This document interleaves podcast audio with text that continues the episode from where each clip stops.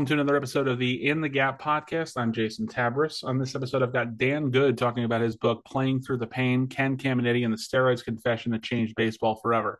Publishers Weekly said it's a must read for baseball fans. I agree. Uh, it's a great book. Uh, it's a really interesting book. It's a really sad book. Caminiti lived a life, struggled a lot off the field from drug addiction, spent some time in prison, was an admitted unrepentant steroid user, died at 41 from drug abuse. But on the field, he was a guy who dove all over the place to try and catch any ball that came near him, had a rocket for an arm, won an MVP award, played for the Astros, the Padres, spent a little bit of time with the Braves and the Rangers at the end of his career. So it's a fascinating career, it's a fascinating life, and Dan really does a great job of telling the whole story about Caminiti's life. So we talk about Caminiti, we talk about baseball and baseball culture, steroid culture in baseball, the 98 home run chase with McGwire and Sosa, and reporters not wanting to press too hard on that narrative, as well as some of the hypocrisy that we're seeing with the writers in the Hall of Fame around admitted or supposed steroid users. We did not get a chance to talk about the Fernando Tatis PED test because that happened after we recorded, but it's a super relevant conversation to baseball from the 90s to where it is right now. Let's get it started. I did not realize the depths of how sad this story is uh, until you know digging into the book and, and doing some more research and, and remember rereading. I'm sure I read them back in the day, uh, but rereading some of the misadventures of, of Ken Caminiti's life. I guess like first question is why subject yourself to being because it takes how long did it take you to write this? Ten years. Ten years. Ten years. Wow. And that's nights. That's weekends. Yeah, so I had been working overnight. Uh, the, at the time I started this, I was working graveyard shift, and I would spend my days calling people, doing research. Um, kind of just found myself um, with a lot of time to kill, and um, was just drawn to his story. What is it about the story that just drew you in? There were so many things, so many unanswered questions. As a baseball fan, uh, you looked at how his life and his career and his story ended and it was just so sad and tragic and i felt like there was so much more there. And for him to come out and talk about steroids for him to die suddenly and tragically uh, it, there was just so much to his story that as a fan it spoke to me and it bothered me and it didn't make sense and i just really wanted to learn more.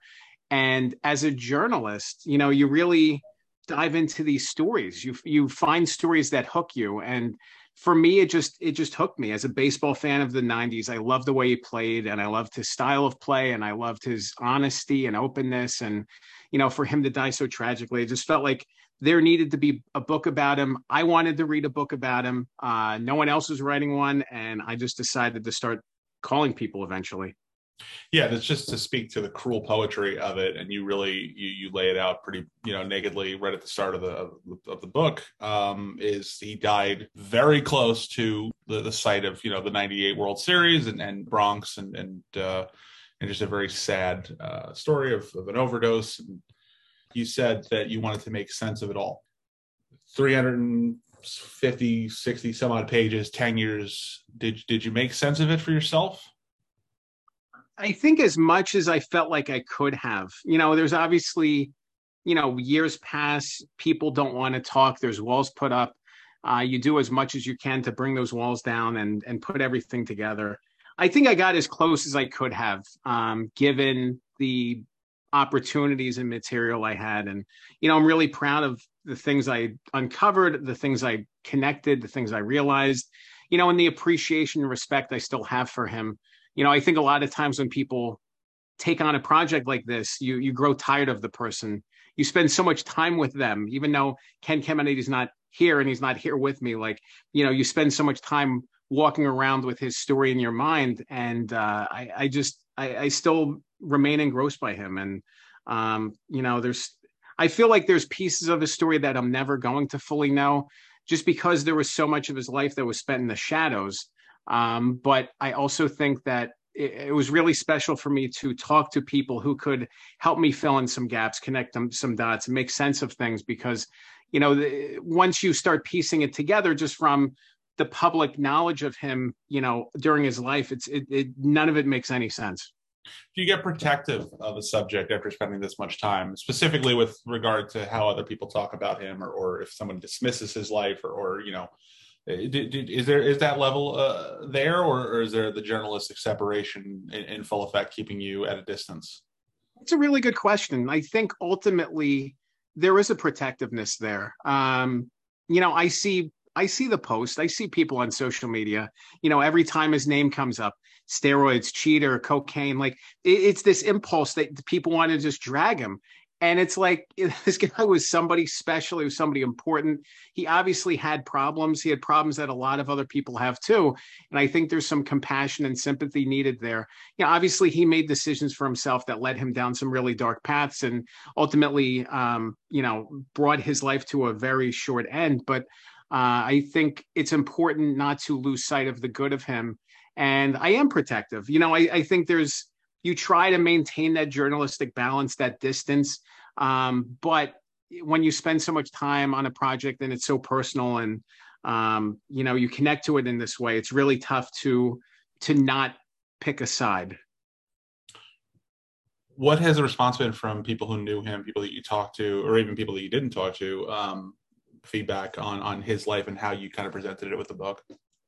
I think it's mostly been positive. Um, you know, I think a lot of people, his his high school friends, have been reaching out to me uh, here and there, letting me know, just thanking me for bringing his story forward and keeping it alive. And you know, I think uh, certain people, you know, might have concerns about the depths and the levels of um, his story that I went to. Um, but at the same time, I think it's been mostly positive. Um, you know, you're always going to have people whenever you write about people. Everybody's worried about how they look, how they're portrayed, how their relatives are portrayed, and that's a tough balance. But uh, in general, I, I, think it's been a pretty positive response. I am curious about you mentioned uh, reaching out to people, people putting up walls. There's already a pre-installed wall, it would seem, with baseball players. There's a sort of wall of silence. I know you did talk to some players with this. Um, how do you kind of get past that and, and push uh, into getting meaningful quotes from from baseball players who are going to be naturally protective, not just because it's you know brethren, but also because of you know that third rail you know topic of steroids. Exactly. The the way I was able to get around it because I can't just come out and ask every player, "Hey, did you use steroids?" Like yeah. obviously that's a non-starter. The way that I got around it was by asking them, what was your feeling when Ken came forward in 2002 and talked about steroids? Basically, using Ken's admission as an open door entryway to ask about it in a way that was uh, not focused on them, but focused on the conversation, focused on Ken's disclosure, and using that as a way in to talk about steroids and and you know it was a really delicate balance because there were certainly players who did not want to talk to me at all. And i think that was probably a big reason why. And then there was other players who uh, when i asked those questions kind of sidestepped them. A lot of them would say oh i didn't use it but obviously other players did. You know i'm glad i, I played cleanly. And there were a lot of players who did play cleanly back then but there was a lot of players who tested those boundaries who used steroids. You know there were even players that I talked to who had, you know, been mentioned in the Mitchell report or used PEDs of some kind, you know, and I think it opens the door that way where um, it, it's ultimately I felt a, um, I think I went in with a judgment in mind of, you know, steroid using players cheating, of you know pushing those boundaries, of looking down on steroid using players. And the more I talked to people, and the more I got a, a more nuanced perspective on it, it really forced me to look at it differently. That um, a lot of these players that used weren't using it to try to break records. They were trying to stay on a team. They were trying to um, maintain their level of play. They were trying to get that last contract. I even look at Ken in this case. You know, he was in his 30s by the time he started using steroids. He was on the downslide. He was on the decline. He was facing the possibility of missing an, an entire season because of a torn, torn rotator cuff. You know, and it really, when you put it into that context of these players are trying to capture something that they've lost, you know, this is the fountain of youth for them it, it really makes a lot more sense. But um, you know, I really approached it. I tried to approach it without judgment because each player is going to have to make that decision for themselves uh, back then of whether they used or not. And it was really meaningful to be able to have that conversation because ultimately, when you just come out and ask them about steroids, it's a shutdown. It's I don't want to talk about this or this isn't you know anything I'm interested in discussing. But when you talk about Ken within that context, they're forced to answer. And I, uh, it was meaningful for me to be able to have those conversations um, through the topic of Ken's disclosure and and opening it up to bigger things. And again, I was reading rereading back uh, the, the article uh, with with Tom Verducci in SI showed no remorse really. He made tons of mistakes, but in his life, but steroids weren't one of them. That's a that's a that's a a, a shocking admission back in 2002, wasn't it? Shocking. It was huge. I mean, you know, it was leading CNN. It was a massive thing, and it really opened the lid on this whole topic because we had all seen all these home runs, all these home run records happening. You know, Mark McGwire, Sammy Sosa, Barry Bonds and, you know, you get to a point where you want to believe it. And it was so much fun to watch. But then you get to the point, you step back a little bit and you're like, is this really happening? You know, you have two players over the course of 100 plus seasons in baseball that hit 60 home runs in the season, and Ruth and Maris. And then you have all these records falling in the span of three or four years. Like something's wrong here. Uh, something is really massively wrong. And then you had Jose Canseco coming uh, to talk to Jim Rome in May of 2002 and talking about how 85% of players are using steroids. And he had axed the grind. He was promoting his book. He wasn't specifically coming out and admitting to his own use, but just saying this is a problem. You really needed somebody with credibility to come forward and admit to it and and show no remorse. And Ken was that guy. And for him to come forward and say, I did this, I don't regret it. I used it to win the MVP award. Like that was massive. That was a massive thing. And it forced baseball to have to do something, which they didn't want to do. You know, you had Washington and uh, John McCain like weighing in and, and really looking to, um, you know, to make an issue out of this. You had baseball and the Players Association finally agreeing to this, you know, um, uh, testing pro- process for 2003. You know, even if it was a blind test and they had to hit a certain threshold, like there was something. At, up to that point, there was no testing. There was no effort for testing. You had a couple players like Rick Helling who had, you know, voiced displeasure uh, to baseball within baseball circles, but no one was paying attention to it. No one cared. You know, it really just opened the door and it changed everything. I really think it did because otherwise it, baseball could have just continued this charade and made like everything was great and uh, just continued on. It's amazing because, like, I remember the era you remember the excitement, like you were mentioning with Sosa and McGwire and the home run chase and everything there, yeah. especially coming off the strike in '94. And you remember all of it. You remember watching it, and you think back, and it's like, well, none of that really feels surprising. Like I feel like we knew, we didn't know because again, uh, like you said, the headlines leading CNN, how much shock there was. It's almost like we were in a dream that we just got like shaken out of. It really is a, a, remarkable chapter in the in the game's history. Is it is it one that uh, I, I, know? Obviously, again, you say Major League Baseball didn't want to do anything then. They certainly don't want to do anything now, as far as or the culture of Major League Baseball certainly doesn't want to do anything as far as recognizing the the players that were great, even if there is an asterisk. Uh, from that era. What is your take on baseball's sort of uh, acceptance of that part of its history or lack thereof? It's kind of a it's kind of a shame and it's kind of a strange approach to it. I look at the Hall of Fame voting, and you now have, you know, more than 50 players from the steroids era, we'll say 1988 through 2005, who are in the Hall of Fame. Barry Bonds is not one of them. Mark McGwire is not one of them. Roger Clemens is not one of them. You know, you know, have a player in David Ortiz who failed a drug test in 2003, who's in the Hall of Fame. You know, at the beginning of um, their uh, Hall of Fame candidacy, the idea was you can't elect any steroids players into the Hall of Fame. Uh, so these guys have been on the outside, and they changed the rules and shortened the timeline for them to get in. And now we still have we have so many players from that era. It's impossible for me to think that none of them had used steroids at some point. We just don't know. You know, we don't know about Nolan Ryan. We don't know about all these other players. And I love Nolan Ryan, so I'm just throwing him out there as a hypothetical. But Cal Ripken Jr., like there's so many players that we just don't know about. And then we're, you know, punishing the three or four that we feel definitively about. You know, there's even players who have faced steroids whispers and the voters have voted them in. So it's it's a really weird thing where um, you know, we've we've kind of just uh, kind of taken this approach of, you know, we're punishing the best. And uh, Bud Selig's in the Hall of Fame. You know, this guy oversaw this entire period uh, has faced no repercussions. You know, his plaque in the uh, the gallery for the Hall of Fame, it doesn't even mention that they uh, push forward testing during his tenure. You know, you would think that steroids testing would be a pretty big deal for his legacy.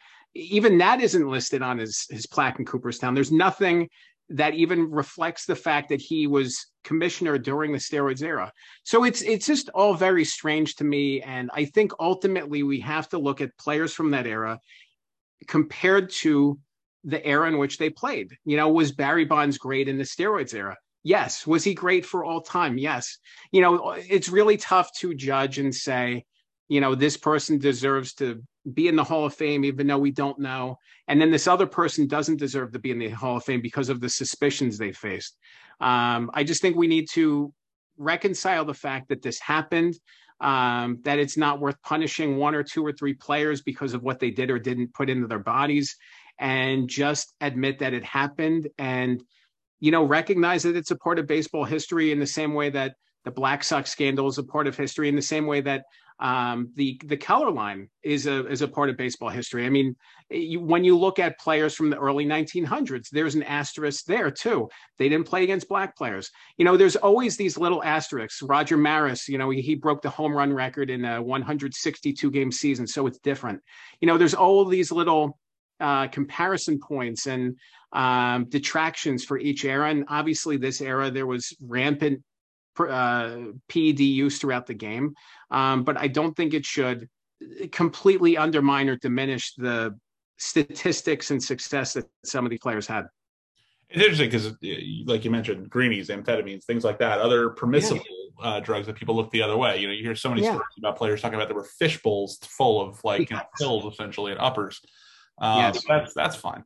Uh, it's it's just a very interesting thing. I I honestly I move back and forth on it. I used to be hard line on it, uh, mm-hmm. and and now I'm kind of sort of it is what it is, and you have to you have to acknowledge the history. You have to mention it on the plaques by you know by all means, or mention it. You know, it it, it should it's a mark on the game that should be recognized. But these players, and also it's certain players. I mean, McGwire, I don't know. I don't think McGwire was a Hall of Famer regardless. Like Maris isn't in either. So I don't, you know, it's kind of a similar thing yeah. where it's like he had a great moment. He was a great, you know, a prodigious hitter, but I just, you know, not an all around guy.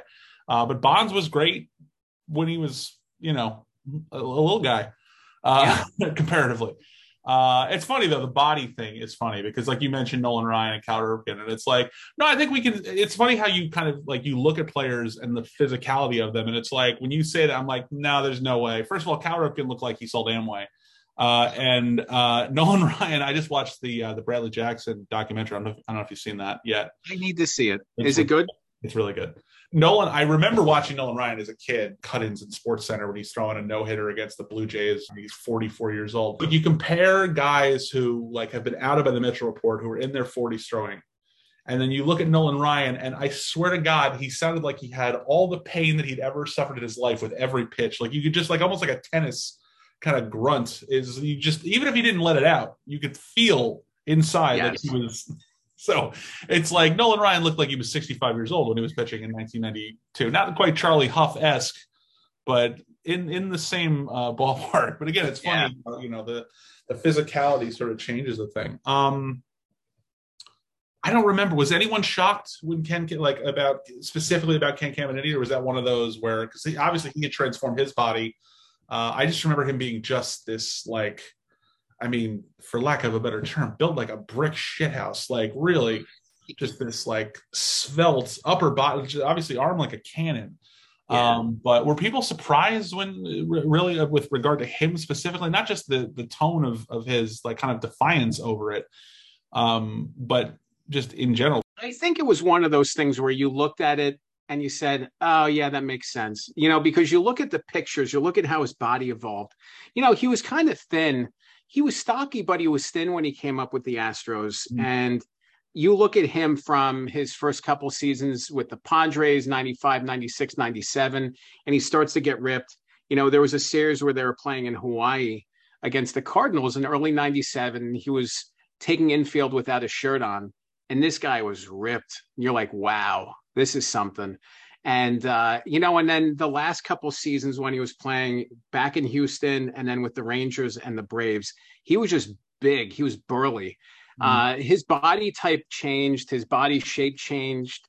Um, and you could tell in those later years that he was just carrying a little more weight than he had before.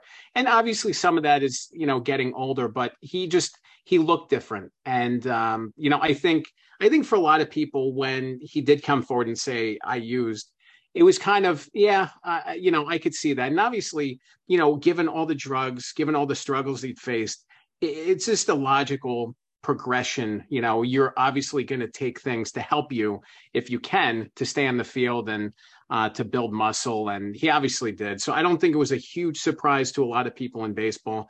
Just it was a surprise that he came forward for them but not so much a surprise that he had used. Jumping back to the statement in 2002 again um, because it speaks to again his lack of regret his lack of remorse about it from a financial standpoint you get it uh, you know, the guy had, if somebody dangled a lottery ticket in front of your face, a winning lottery ticket in front of your face, you know, but there's like, you know, a, a big moral quandary, you know, as a moat in front of you. I don't know that everyone jumps at it, and, but I know that people are going to consider it at least. I remember when Andy Pettitte was named in the Mitchell report, how remorseful he was over it. And, and he really got uh, a pass, in my opinion, uh, on it. I mean, I think he's still somewhat tainted. But he got a pass in terms of, well, he did it because he was injured, and you know, he was really yeah. trying. They really, really stretched out the story, and people really were sympathetic to that. Is that required, or was that required at the time um, to to come up uh, to come out and, and apologize for the use and, and you know, kind of bow your head? It wasn't, you know, and there were a couple players who did apologize you know, Jason Giambi kind of apologized for vaguely, you know, for he vaguely using. but press conference. Yes. I remember it was him or somebody. It was like they gave him a press conference where they basically said everything but the word. Yes. It was like, like apologizing for everything, but not exactly yeah. saying what it's for. But yeah. everybody knew what it was for, you know. And and then you look at other players like McGwire, who you know came out in the Bob Costas interview, and you know was kind of expressing this suggestion that he didn't really know what it did for him and you know i don't know how much it's helped me yeah, yeah you did you did know how much it helped you because that's why you kept using it i think that it's been meaningful to see a handful of players not many but a handful of players you know talk about it express remorse whatever their feelings are i think Pettitte's was very heartfelt uh, I don't think it's required. I don't think it's necessary. I would love for some more of them to be truthful about it and being honest about it because I don't think we've gotten a lot of that. But um, I do appreciate, you know, because I think there are mixed feelings about it. And you had players back then who did try it for a week or two, try a couple cycles and say, this isn't for me. And I think that's an important thing too. You know, um, it's not as clear cut as saying this guy's a cheater, this guy's not a cheater. You know, I think a lot of, a lot of players were tempted.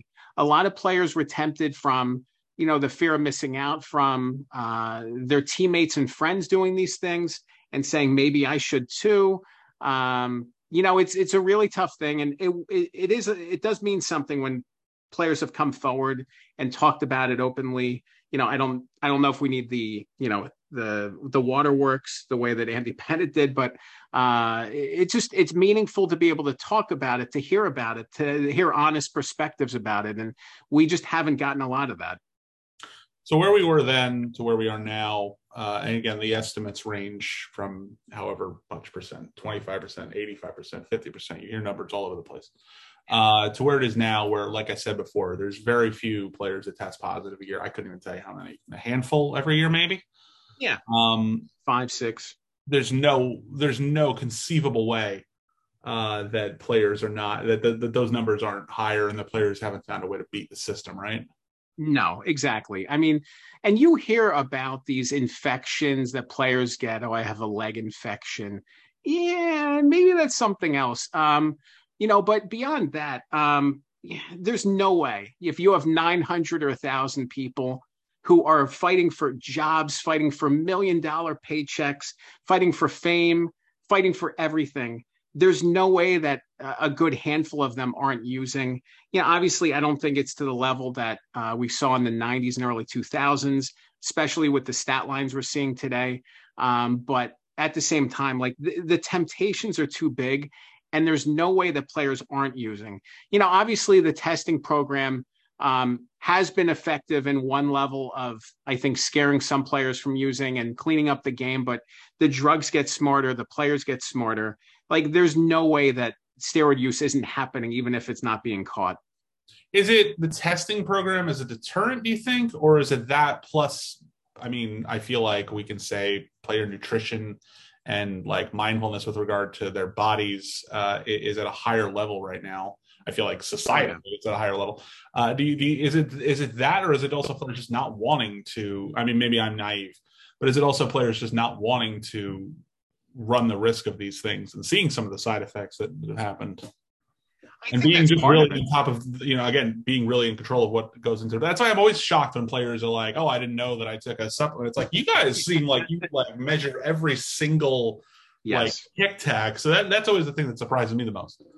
Yeah, you see, you see um, steroids today. Uh, you can find some that go through your body faster, that aren't as detectable, that don't stay in your system as long as some of the you know longer term steroids that you know were in vogue in the 90s and you know i think that's where the testing has changed or it hasn't been able to catch all those things i you're exactly right though that players are taking better of better care of themselves than they were back then uh, i think teams are looking at players as more of an investment and protecting their investments better um, you know giving them better food to eat giving them better care uh, making sure that there are people around them uh, more regularly to keep them on track. Uh, so I think there's a better system in place there. But um, I do think that the drugs that players are using, and and I don't think it's as many, obviously, but I think some players are using drugs that will pass through their system faster and won't be as detectable, or they'll you know know that oh, I'm only going to be tested two or three times, and now I just got tested the third time, and here's my, you know, here's my uh, opportunity. So I think that they're, you know, just staying smart about what they can do to uh, avoid detection.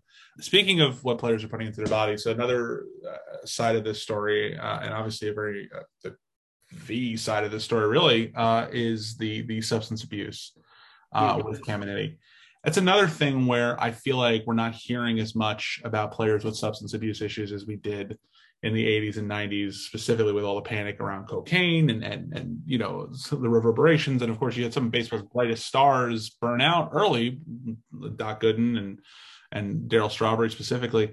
Um, not that it doesn't happen still obviously what happened out, out in la with, with you know opioids and, and fentanyl and stuff like that but what is it about what is it about that that just you feel like that's that's going to change too? Is it the same thing just players being more like you know mindful of what they're putting in their bodies or is it just we're not hearing about it? I, I think that I think that players will take whatever they can to get through the day, um, and that, that's where I think the Tyler Skaggs thing hits yeah. so hard. And I think there's a lot of parallels with Ken, just in the fact that players will do whatever it takes to to get up, to get down, uh, to get back from injury. Um, you know, I think they are smarter on some levels. I do think as well. You look at Josh Hamilton. I think there's a lot of parallels between uh, some of the struggles that Ken faced and some of the struggles that Josh Hamilton faced during his career. And I think there was more accountability from teams. Um, you know, Ken didn't really get that and it wasn't a knock against any of the people he was with. I just think the culture of baseball at that time uh, in the clubhouse was that, you know, kind of everybody, you know, worried about themselves. And, you know, there were, you know, these ups and downs with the, the rosters that he was with. So you had a, you know, a great player like Andy Stankiewicz around him to to help him and to watch him and to keep track of him, you know. But then, you know, he gets traded or the the roster turns over and the people who are protecting him aren't there anymore, you know. And then he's kind of off on his own. So I think that teams have gotten a lot smarter at identifying some of these issues and and being smarter about stepping in and recognizing that this is about more than just the game. This is about you know players' livelihood. Uh, this is about uh, their health, their well-being. That there's more important things going on, uh, and that's been a nice push. But at the same time, I think that there's always going to be that pull for players. again, with so much money, with so much opportunity on the line, I think there's always going to be this push for players uh, to do what it takes to keep playing, to push through it, um, you know, to help themselves get through, to power through a day. And um, yeah, exactly. You know, and Ken Ken was celebrated for that. He was yeah. celebrated for fighting through, you know, playing through the pain. And um, at the same time, you know, there were times when he shouldn't have been playing. You know, you look at the '98 World Series, and he was falling apart. He was really, really struggling. You look at some of the times with the Astros, he was really struggling, but he was always ready to go at game time. And he was celebrated for that. But there were so many other things going on in his life. And, you know, it was it really, it's important that we recognize that and recognize that being a gamer isn't always the answer that you know sometimes it's important to be able to tap yourself out and go get help and go get cleaned up and you know get your life in order and uh you know he didn't have that uh that mentality his mentality was go go go and play every day yeah, it's a, I mean, it's a thing that we're never going to shake. This this toxic masculinity, warrior mindset, gladiator mindset yep. thing.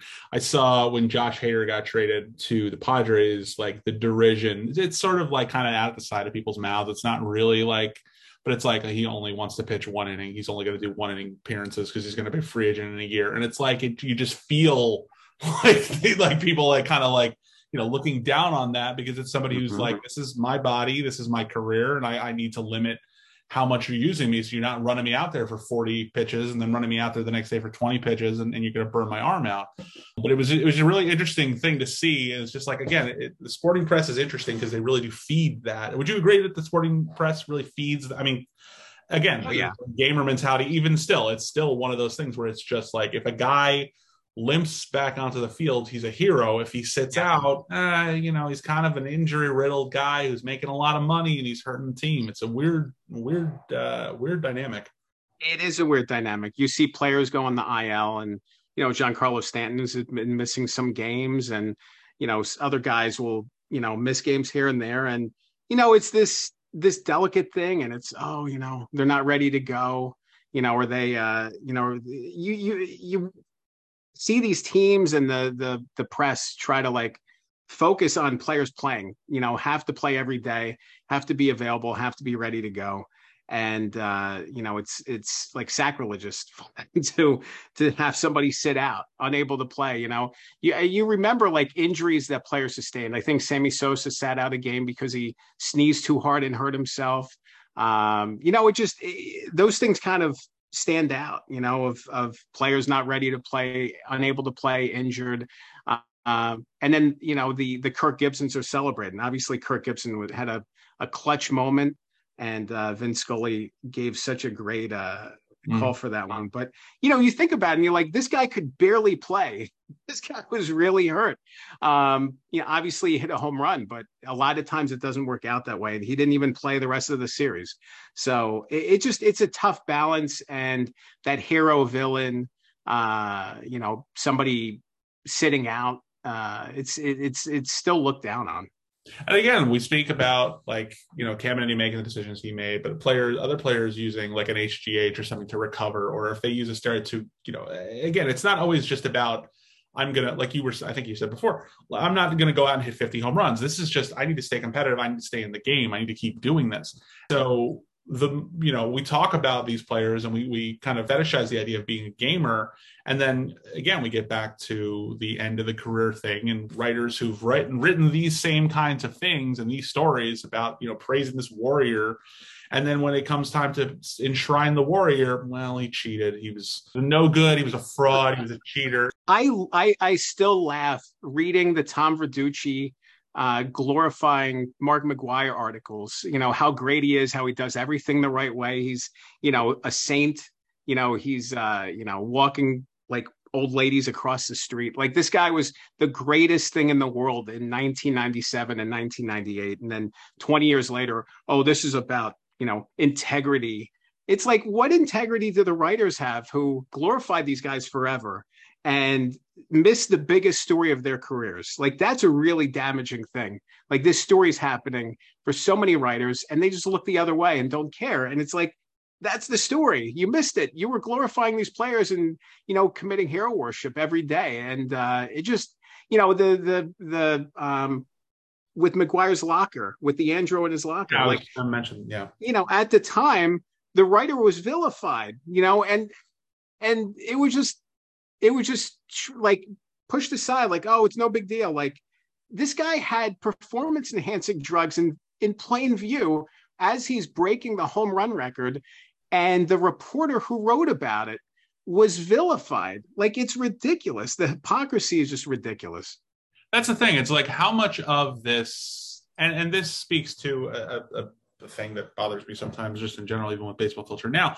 But how much of that is, uh, how much of the lack of reporting is a lack of information, and a, a lot of it is because you you know there is there wasn't so much smoke, there certainly wasn't fire, yeah, uh, necessarily. But how much of it is just I don't want to ask this question because it's gonna I'm gonna lose all my access. I'm gonna lose exactly. my job. Exactly. Just, which is again another thing that's it's a morally gray. It's a you, you kind of get it to a certain extent. We all have mortgages to pay. Um, you know, it's you know the the idea of being a hero uh, in in the context of journalism is one that's uh, romanticized. But in if you're in that situation, I'm not saying I, I don't know how, what I would do in that situation, but you, to an extent, again, you get the human uh, mathematics that would go through someone's head of do I really want to ask this guy how he gained 50 pounds of muscle mass in three months? Yeah. yeah. Is that that's it, part of it, right? Exactly. I mean, when you have these cozy relationships with the players and you spend so much time with them and you don't want to disappoint them and you don't want to ask those hard questions, you know, I think sometimes it's important for those reporters to be able to step back and say, okay, if I can't cover this, I need to give it to somebody else at my paper so we can get this coverage out, even if it's not me. Um, you know, and, and I think some reporters did those things, but not enough of them. Um, you know, I just think that it, it's that cozy relationship. Oh, I'm friends with so and so. You know, I'm close with so and so. But it's you know, you're you're you're blurring the line so much that you know you can't even look at it seriously anymore. And you're exactly right. I mean, these players. There were so many articles written about players beefing up, players using uh, you know, uh, creatine and other uh, supplements, over the counter supplements to help them. You know, when you go through the list and you're like, okay, Mark McGwire was interviewed in this article, Ken Caminiti was interviewed in this article, Brady Anderson was interviewed in this article. And you go down the list and you're like, okay, all these players now face suspicions of some kind uh, or admissions of some kind. You know, it, it's really it's disingenuous to see so much of the reporting back then about oh this is great these guys had muscle you know and even how the muscle and the smaller ballparks and the expansion baseball and the baseballs themselves, all these things were aiding in these home runs. And no one was really focusing on the only issue that really mattered. Uh, it was all about all the other things happening and, you know, buying this excuse of creatine, you know, which obviously some players did use creatine. And I'm sure it helped some hit home runs, but it wasn't the big driving force it's such an interesting it's like you wish you could have been a fly on the wall in some of these press boxes because the story was so good. Like you know it's just it's again you've got these two heroes you know duking it out. It's mantle and maris all over again. Yep. and it's in the shadow of you know this huge existential threat to baseball that the the strike in 94 was. Um it's almost like i don't necessarily think that people were like we got to keep this story going. But you have to wonder like how much culpability there is in the media of just like nobody wants to push nobody wants to pull on the thread because this is really elevating the game which is rising tide lifts all ships. It was exactly. I mean it was this idea of people were going to batting practice to watch mark mcgwire hit home runs. You know chicks dig the long like this was it. Like everybody was all about home runs. It was such an exciting time.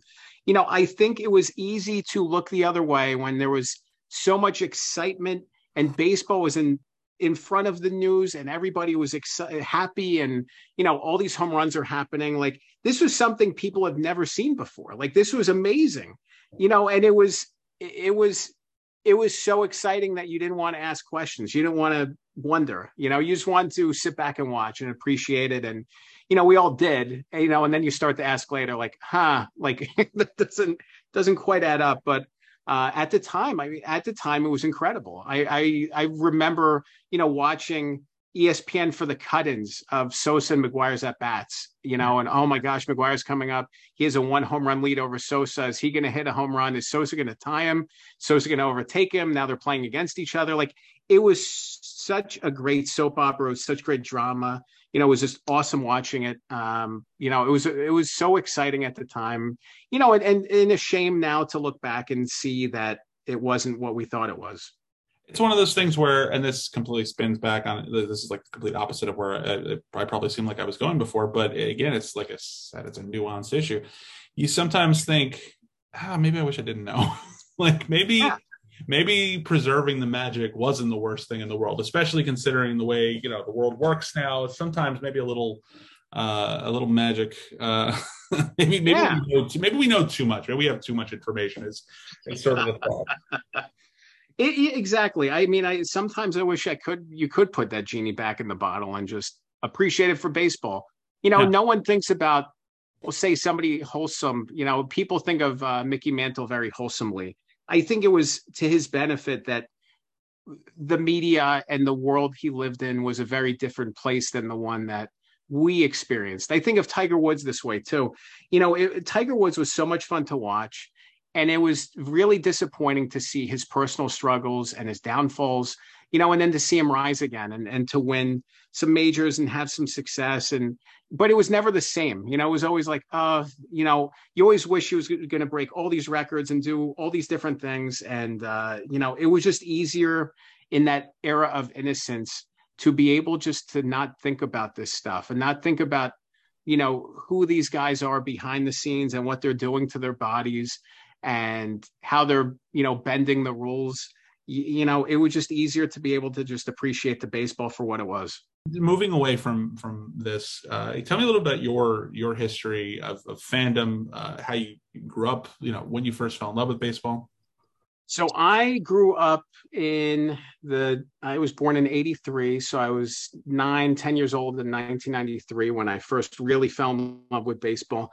Uh, Nolan Ryan's last season. And I started, I was reading a newspaper article about him and I thought he was interesting. And then I opened a pack of upper deck cards and got Nolan Ryan card.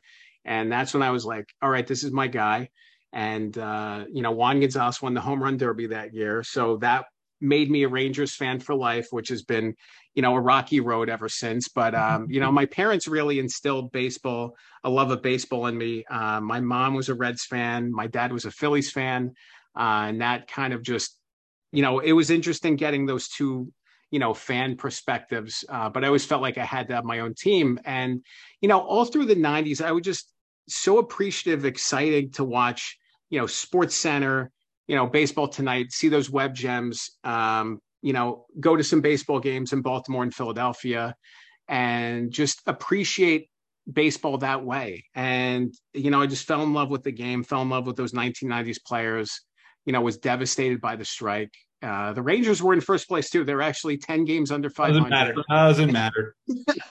doesn't matter. It was the Yankees year. I'll, I'll give you a pass if you're like an Expos fan, but apart from that, nobody agrees for '94. And those ex that Expos team was amazing. Uh, it was such a shame, you know. And then like '96, same thing. Like '96, the Rangers make the playoffs. Game one against the Yankees, Juan Gonzalez hits a home run. They win their first playoff game ever you know, I'm thinking, okay, this is the start of something, and obviously it wasn't, but because they didn't have a bullpen at the time. But um, you know, it was really special, just kind of appreciating uh, players from afar, getting autographs, uh, collecting baseball cards, and that's kind of my generation as a a fan of uh, baseball. Same deal, basically, uh, as far as getting into. It's funny the baseball card thing and how like I had a cousin who gave me three garbage bags full of baseball cards, and I pulled out a Don Mattingly. Uh, I think it was a KB or Kmart, like one of those cards. Yeah, yeah. like this guy looks awesome. He's my guy. Uh, and then and now I have a dog named Mattingly. Uh, That's awesome. But I'm no longer a Yankees fan. Uh, so, uh, but um, it's it's funny how baseball cards serve as even to this day I still like can picture players uh, and names pop through my head constantly uh, oh, yeah. Uh, of players from that era. I mean, like we could go we could go on and on about '90s. Uh, like when you mentioned Rick Helling, I was like, well, that's a name I haven't heard in yeah. a long time. And it's like, yeah, we could go like Darren Oliver, and like you know, again, back and forth. like you know, it's just, it really is something. Those Rangers teams were good though. I mean, they they had a, a you know, st- stepping aside uh, the the little helpers that might have been involved there. Uh, just so much power on those teams, just from so much God, Juan yeah. Gon and, and Ivan Rodriguez, and even like some of the lesser guys from the early night. I mean, Kevin Reimer, I remember being. Kevin Reimer was in the mix there. Rusty Greer was underrated. You know, great uh, middle of the lineup kind of guy. Dean Palmer was another one. Palmer, yeah. Right after it was Steve Buechele was there before him, right? Yes, Steve yeah, yeah. Well, yeah. That's great. It's, again, just just reading off the names. Sometimes I'll buy like old uh like boxes of like completely worthless at this point, like old boxes like Score or Donruss, just to go through and just feel the the nostalgia pangs. You know, it's nice. Oh yeah, it's the best, isn't it? It is. Do you feel like you've had to set your fandom aside as you've as you've written about baseball more? Uh sometimes you know I, it was interesting with my book on ken diving into the 2001 rangers that actually my fandom actually helped in that case because i was so knowledgeable about how bad that team was and you know going through the the roster and being like all right let's go call bo porter because he was an outfielder on that team let's track down gabe kapler because he was an outfielder on that team um you know and and recognizing the just the ridiculousness of the roster that was put together and saying, okay, we have Andres Galarraga, Ken Caminiti, Alex Rodriguez, Rafael Palmeiro, Pudge Rodriguez, and no pitching whatsoever. It was it was such a disgrace. It was such a joke because they went into the season thinking we're going to win the World Series, and within a month they're like ten games under five hundred. Uh, they're 10 games back in the in the AL West. The Mariners end up winning a ton of games that year. Like it was just a, a complete disaster. And one of the best stories I heard was from the spring training coordinator of the Rangers, who was overseeing A Rod's initial press conference there. And he was talking about how he had to rent speakers at a, at a karaoke store and uh, he was worried that the speakers were going to blow when they did the press conference because they just didn't have the resources at their spring training facility to have the media there uh, for A Rod. And, uh, you know, it was just that kind of thing. But I, I, definitely did have to put my fandom aside at times because, you know, it's, you know, you're calling these people who you were getting autographs of, you know, 15, 20 years earlier, and then asking them really tough questions. You know, interviewing Greg Vaughn, uh, somebody I got an autograph of, was an interesting experience. It was a great interview, but it, it's always like it's tough to balance that. You know, I interviewed Doug Glanville, same thing. He was great too. I didn't actually use any quotes of his from the book, but he was awesome. You know, there were so many people who I I encountered as a fan. You know, I um I got Gabe Kapler's autograph uh, before a Rockies game, and I sent him a letter in the mail, and got an autograph on a drawing I made of him, you know, and then I'm interviewing him, you know, all these years later, you know, and he's kind of pushing back on my questions and correcting me. And I was like, all right, you know, I'll give you a pass on this. Um, but it's it's a tough balance, you know, and you kind of have to pull back from your childhood and pull back from all these things you feel and say, okay, well, now I'm just asking questions. You know, now I'm just some some interviewer. You know, it's a different it's a different approach. It's a different feeling. I don't know if it's a quote a thing that I do with with the podcast, but I do seem to gravitate towards this because uh, it's a nice cross section for me. But I'm curious about your favorite uh, your favorite baseball movie as as we wrap here. Yeah, I think Bull Durham's up there. You know that one just is so authentic. I think Major League's up there as well. We grew up in that golden era, which I know. I, I don't understand why that golden era exists. I, I guess you can blame Bull Durham and Field of Dreams for all of these 90 and Major League for yeah. all these kind of let's let's hook the kids on baseball and it's the Sandlot and it's Major League and it's yeah. me, Little Big League, which I weirdly just rewatched a couple of months ago just to see uh, if it holds up. It's how how did it? it's it's a it's a cute film. It's charming. Uh, and the, the the ball players, like I know uh, from thirty something, uh, yeah, uh, he he played like semi pro ball, uh, wow. and I know, like I know, like he. So when he's swinging, it's like, yeah, that's he looks right. And I know Kevin Elster was in that movie. Yeah, uh, playing the shortstop. Well, I think still active actually. You know, so the ball, the the play, the the actual baseball is great. Uh, the acting, it's just a, it's a silly concept, but uh, yeah, the baseball really holds up. Um, what's your thought on the Sandlot? Because I've never really felt anything for that movie, and I feel like I'm the only one in my generation who can say that it's okay. You know, I think it was a lot of buildup and a lot of hype, and it's obviously had so much so much momentum now. Like there's so much attention about it, and people talk about it, and you know the the actors from the movie do a lot of autograph signings, which is cool. I I, I don't know. It doesn't it doesn't hold the same weight to me as some of the other movies like Bull Durham or Major League. It wasn't fun. It was again. It's I know it's like a again. It's it's not a, a, a serious movie, but I don't know. It just didn't feel as goofy uh, as as some of the, it almost feels like the Field of Dreams, like the line runs from Field of Dreams to that. I could see that, you know, and it's like Yeah, I it just it's a step too far at times, you know. It's like the ghosts appear in his dream, and there's yeah. the dog thing, you know, and then there's the ending where the guy steals home plate, and you're like, eh, you know, that wasn't that exciting. Uh, it's just like, eh, it was okay. I mean, it's an okay movie. I, I'm not knocking it, but it doesn't. It's not as great a baseball movie as some of the other movies that came out around that time. All right, good stuff. I want to thank Dan Good for popping by the podcast. Great conversation about steroids and Ken Caminiti's life. His book again is Playing Through the Pain, Ken Caminiti and the Steroids Confession That Changed Baseball Forever. You can pick it up on Amazon. You can pick it up wherever you buy your books. You can follow Dan on Twitter at dgood73. Uh, and again, I want to thank him for popping by the show. One last thing before we close up. Again, we did not get a chance to talk about the Fernando Tatis PED suspension. Uh, it's interesting because all this stuff sort of touches on uh, San Diego because uh, of course, the Padres icon. Tatis is well on his way to being one.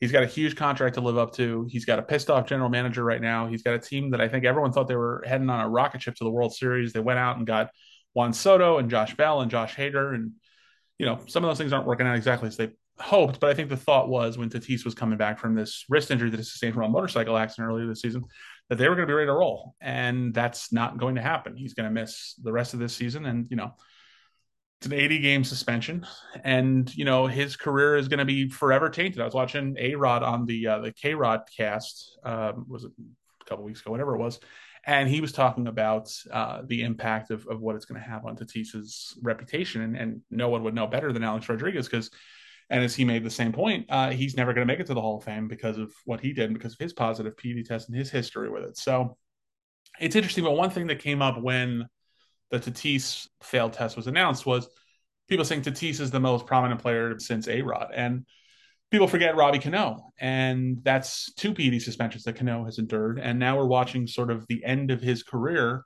And it's a legendary career, but it's not going to go where it probably should have gone. But it's it's an interesting thing because he is, or he had been, still holding on. He'd been released by the Mets. He'd been released by the Padres, where he played for a little bit. And he just got released by the Braves. And it's just interesting because this is not a guy who needs the money. He he's still getting paid by the Mets for the last two seasons of a mega deal he signed with the Mariners. He doesn't need the glory. He's an eight-time All-Star who will finish with with more than 330 home runs, 1,200 RBIs, 2,600 hits. Again, those numbers all could have been higher. This ending could have not been the ending that he's getting right now. Um, he could have been chasing that 3,000th hit. But uh, you know, we could have seen the same flowery setup that we're seeing with Albert Pujols and, and seeing Cano at the All Star game or in the Home Run Derby he's that kind of talent. He's a Hall of Famer and a hero to countless players throughout the sport. But here we are. Cano is playing out the string, or had been playing out the string, trying to hang on as long as possible because who wants to be a former baseball player? Who wants to sit in the stands and not play the game when they've had the ability to play the game at such a high level? There's that moment in Field of Dreams, and I rewatched it like everybody did when they did the Field of Dreams game. There's that moment when Moonlight Graham realizes he has to go back to the real world and be a grown up doctor instead of a wonder kid ball player. And he, he steps off that field and he ages just instantly Tell me that's not a reflection of the moment when players like Cano stop playing. Tell me he doesn't feel that on some level that when he steps off that field for the final time, he's going to be instantly an old man. It's got to be really, really uh, difficult uh, to accept that nearing 40, uh, it's a swing that has slowed down by the weight of years and fading physical skills. It's not as beautiful as it was when he premiered with the Yankees, what was it, 15, 16, 17 years ago? The results aren't pretty either. And and, and the, but the sight of that swing is the thing. I remember watching him in spring training. And I remember watching him in the early season, and you just kept wanting to believe because that swing, it fools you for a second. It, it's it's such a beautiful thing. Who would root for the destruction of that? It's like rooting for the Sistine Chapel to crumble because it has a few cracks. But we may have, and we likely have seen that swing in the major league ballpark for the last time, and it's a sad thing. It's a sad thing that Robinson Cano's career ended like that. It's a sad thing anybody's career has to and like that. It's a sad thing that uh, he'll be remembered not for that swing, but for you know two failed BD tests. Uh, and you know that's probably the ultimate legacy of of steroids in baseball. Anyway, that's another episode in the books. I want to thank Dan Good for stopping by to talk about Ken Caminiti, his legacy, baseball steroid era, and so much more. Again, do look for his book. It is a great read. Uh, please do also give him a follow on social. There'll be links again in the show notes. Uh, we'll be back with another episode coming up soon. I promise. And uh, that's it. No more show. Bye.